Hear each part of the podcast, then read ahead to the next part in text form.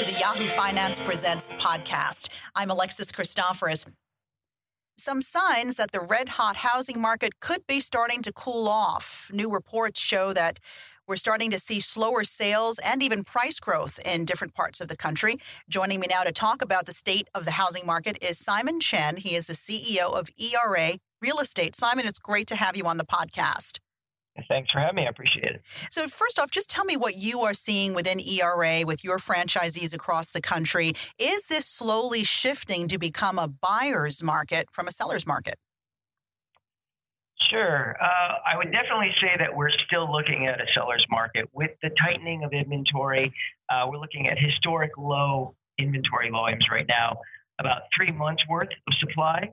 And if you were to ask an economist, which I'm not one, a typical healthy quote unquote supply of inventory is about 6%. So we are still feeling the pain of a very tight inventory market and what that means to, to buyers. Now we we know that homes are moving fast in, in much of the country.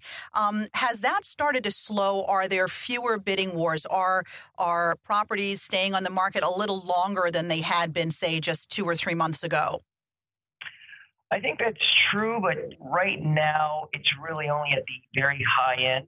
So markets like Miami, Los Angeles, San Francisco, New York City, for example, um, are starting to actually see ultra luxury homes. And by ultra luxury, I would say over three to five million dollars, um, starting to sit on the market a bit, whereas before there used to be uh, bidding wars. Um, the dynamic to that, obviously, is that if you're at that sort of price point, uh, typically you don't need to move because of job or home situations or what have you.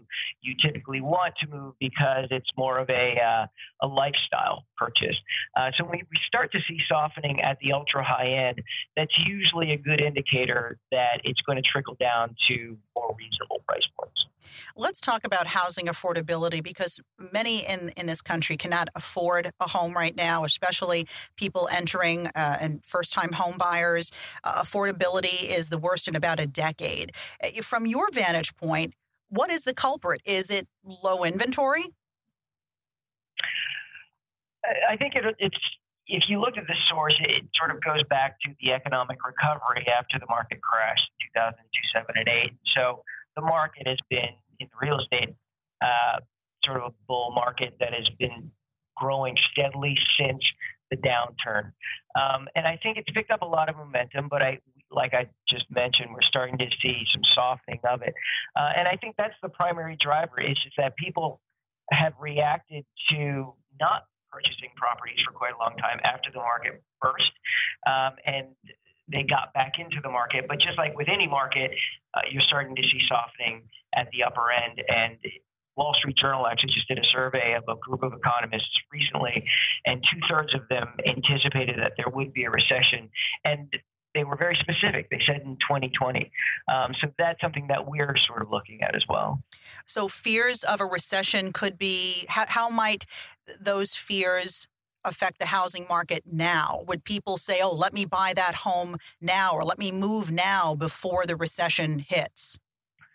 Uh, I think it's the opposite, actually. If you're a buyer, you're usually thinking that, hey, the affordability is going to increase as recession starts to hit. Um, and therefore, you might wait a bit, a year or two, uh, before entering into the market. And that coincides actually quite nicely with what you mentioned earlier, which is the affordability. Um, home prices have outstripped um, home wage increases year over year for the past, I believe it's five years in the very least, um, almost doubling. So home prices have more than doubled the rate at which um, home income has increased. Um, so I think for the majority of the U.S., the average consumer, they're sort of waiting for the market to soften. Now, mind you, they're not anticipating a crash; they're just anticipating a bit of a softening. But on the flip side, a, a seller might say, well, I should take advantage of the opportunity now and unload so that I don't have to drastically reduce the price of my home if I am trying to sell during a recession. You're exactly right. Um, so it, you know, the buyer's market is obviously the opposite of a seller's market, and so um, the flip side of that is true as well. What we are anticipating, and those economists are anticipating, is that as the market starts to soften, it will become more of a buyer's market. So sellers, um, if you follow that sort of guidance, uh, should probably be looking to try to sell in the next couple of years as well. Where can you get the most bang for your buck right now in, in this country? Where can you really get value for your money when it comes to, to owning a home? Huh, that's an interesting question. Um, you know, there's always going to be a lot of pockets all around the U.S. Uh, one town that just jumps out at me anecdotally is Plano, Texas. Mm-hmm. Um, and I never would have thought that a, in a suburb of Dallas would be a hot spot. Uh, but I've personally seen a lot of folks from Southern California, for example, relocating to Plano uh, because you know Toyota relocated their U.S. headquarters, for example, and a number of other big companies are out there. And I've seen an incredible amount of diversity um, as well as growth within Plano. Uh, so that certainly seems like an interesting market, and the prices are much more reasonable, obviously, than uh, than Los Angeles. Mm-hmm.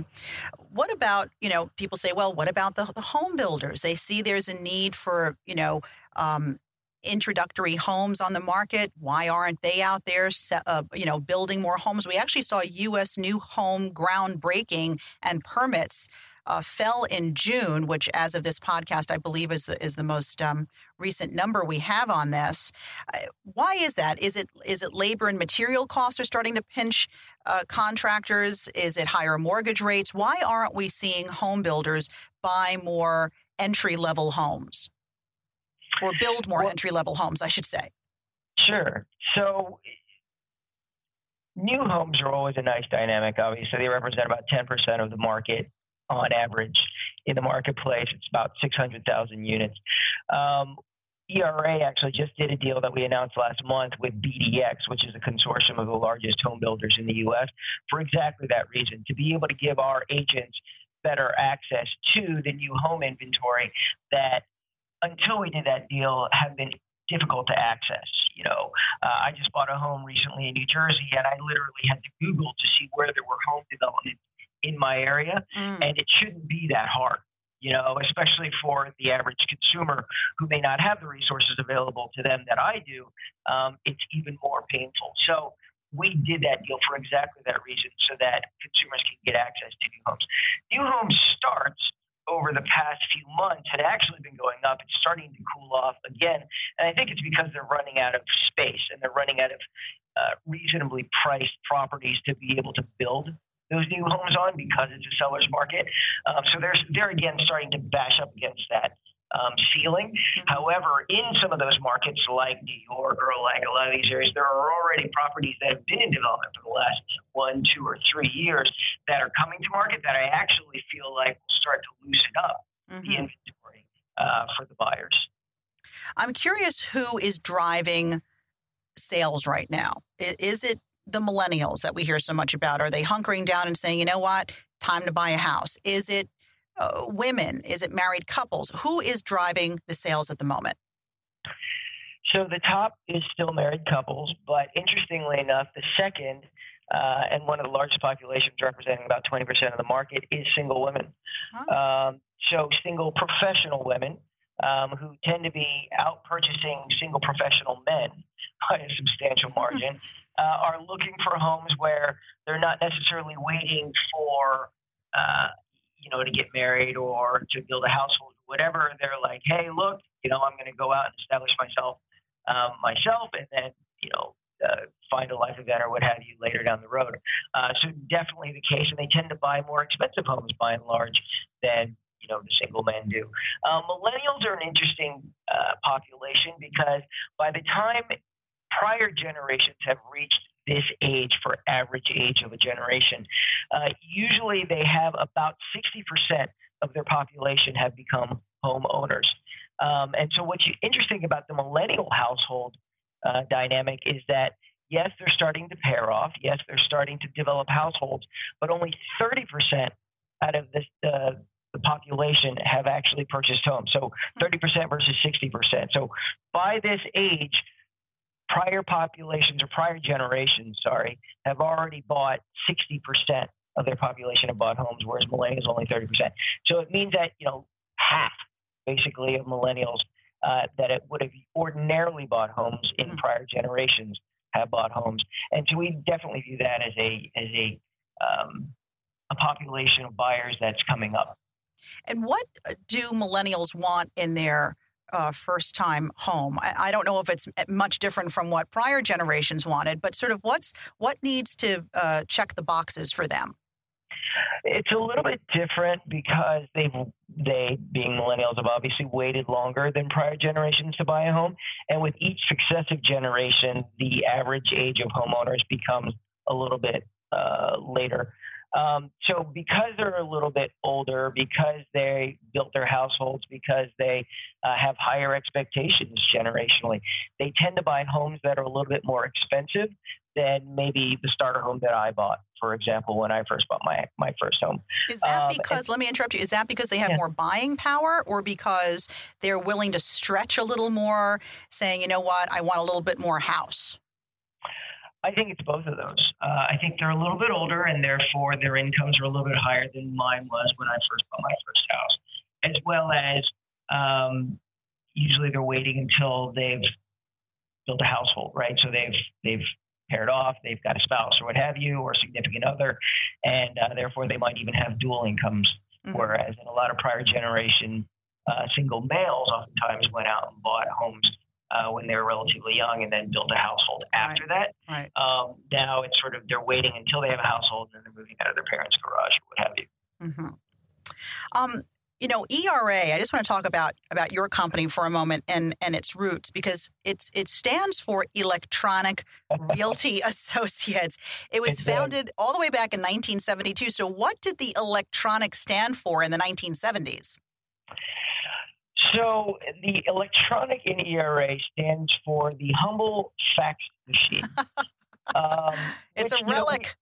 You know, it is a relic, and we've actually got one of the original ones, which is the size of what would be a you know an inkjet printer these days. right, right. Uh, I remember. In our, yeah, in our living room. But the funny thing about that is that when people meet ERA agents, or if they join the ERA brand as a broker or an agent, they're always sort of surprised at how collaborative we are, and it's a it's a really fascinating dynamic uh, because we're really not just willing to share best practices or what's making us successful with each other. We're almost eager to, and we trace it back to the humble fax machine because even though these days, you know, with our mobile phones in our pockets, we've got more processing power on our mobile phones than probably what sent the astronauts to the moon in the late 60s. You know, um, the fax machine was really the first time that you could not just collaborate, because there's always been the phone and the teletype, obviously, prior to that, but actually conduct business over uh, long distances. Um, and I think that's really what fostered an awful lot of what makes ERA unique in our culture. And it was you know, the humble fax machine. Um, these days, we use Skype, we use, uh, you know, video conferencing and Facebook for an awful, uh, facilitating an awful lot of that collaboration amongst our network. Um, so it's, it's neat to see how technology has always been an enabler, um, you know, in our history. Now, I know ERA recently launched its new uh, augmented reality and virtual staging technology uh, that's designed to make luxury home shopping a little easier. Tell us what, what that's all about. I, I believe it's called Show Off. I like the name. That's right. That's right. Yeah. So it's part of our distinctive properties, which is a unique website experience um, and branding experience for our luxury properties uh, within ERA. And we've I, I saw an interesting st- statistic recently that it said something like 75% of people uh, when they go in and look at an open house lack the ability to envision it presented in any way other than just how it looks right now. Oh, true. That is true. So, um, and I know that I'm certainly one of that 75%, which is why you know, we, as a listing agent, for example, do what's called staging, which is we decorate the home so that it looks as nice as possible for the majority of people.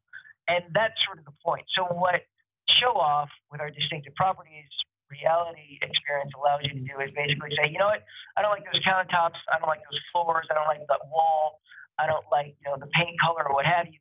And you can change it on the fly while you're standing there or while you're sitting there browsing the property in the comfort of your own home 24 7.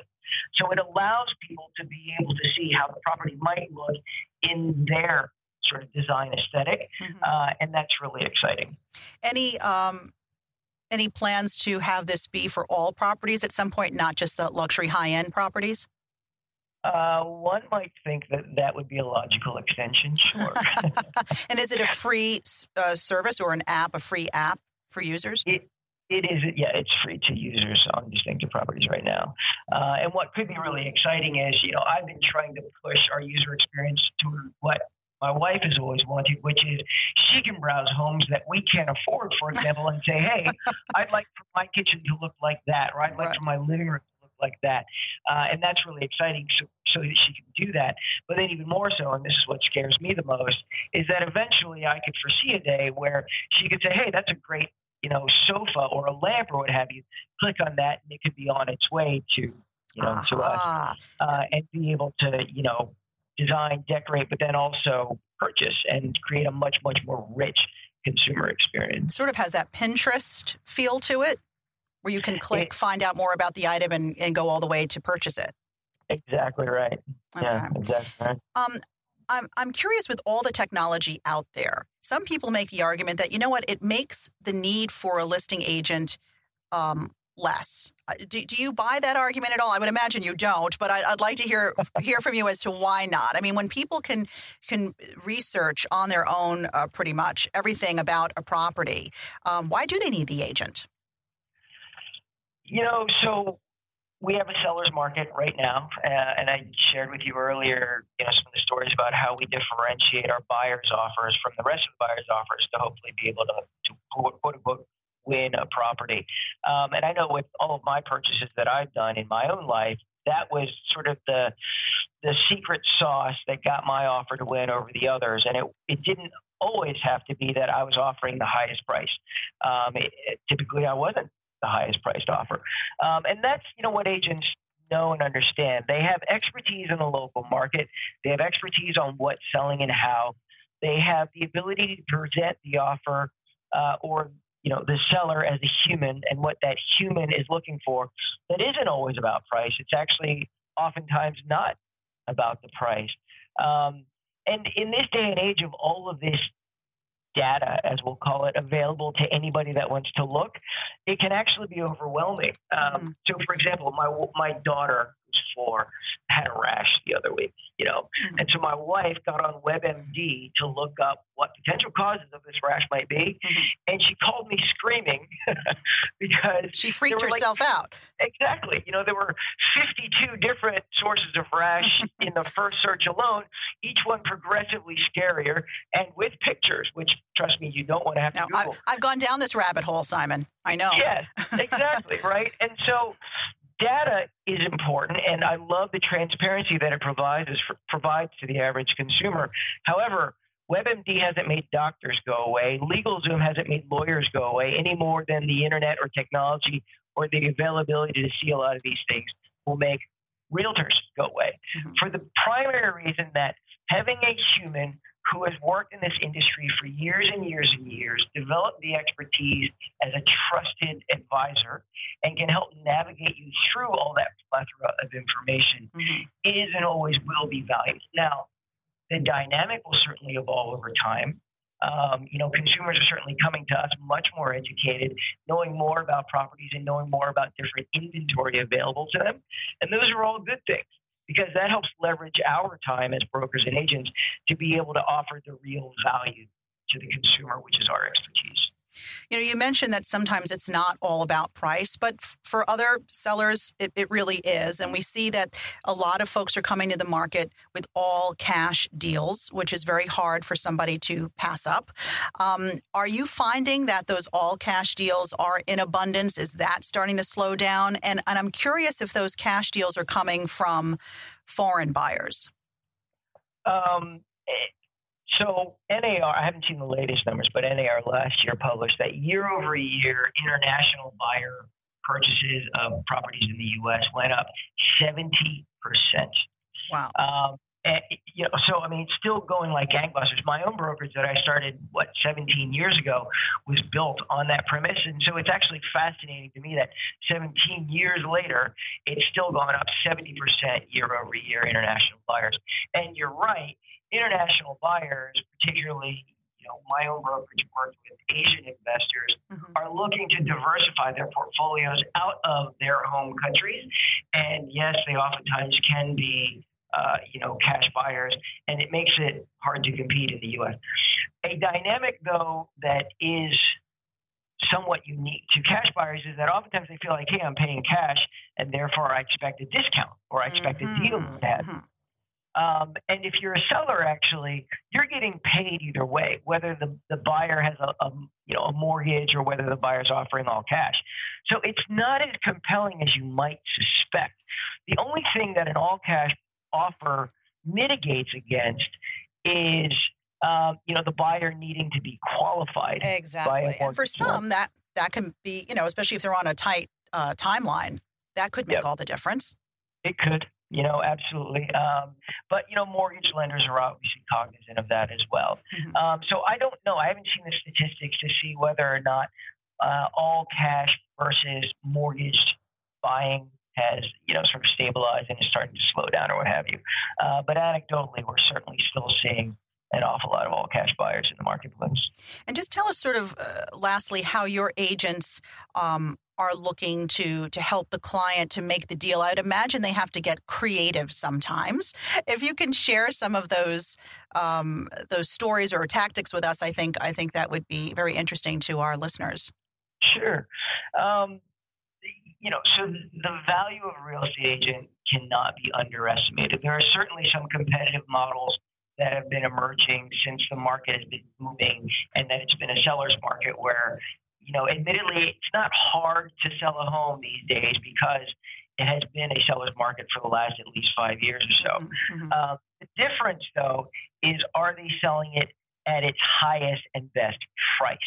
Mm-hmm. You know, and the effort that brokers and agents make typically to be able to help their clients sell at the highest and best price in a seller's market is what can really make a difference. So, for example, in my you know Facebook, for, in the last week alone, I've seen ERA agents, for example, uh, mowing the lawns for their clients before an open house so that it presents nicely. You know, mm-hmm. uh, one lady used uh, kitchen scissors or actually regular, you know, scissors or whatever to trim the edge grass before an open house.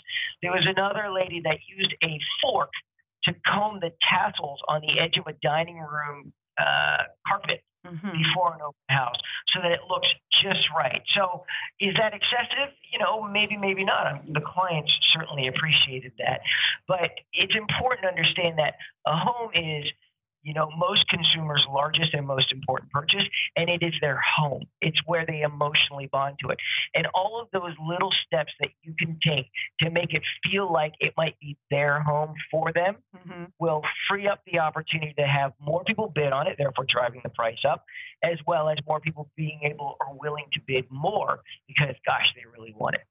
You know, and, every, and everything was just so during and everything was just so, I mean, one of my favorite little tricks when I was practicing is that I would take a roll of cookie dough, that frozen stuff, mm-hmm. you know, mm-hmm. I know put it. it on a pan, set the temperature to just 200 degrees. I'm not actually trying to bake cookies. You just I'm want just, the aroma. Exactly right. And so, you know, people would come in, and I don't think I've ever had anybody say, "Oh, I hate that smell." Everybody walked in and said, "Like, oh my gosh!" You know, Unlike cookies. a candle, right? Because you take your chances with candles. Those scents exactly. can turn some people off, and but you know, who doesn't want a, a home that smells like fresh baked cookies? Who doesn't want cookies? Exactly right. Simon Chen, CEO of ERA Real Estate. Thanks so much for spending some time with us today. Thank you. I appreciate it. Thanks for listening to the Yahoo Finance Presents podcast. Be sure to rate, review, and share this podcast, and remember to subscribe so you never miss an episode.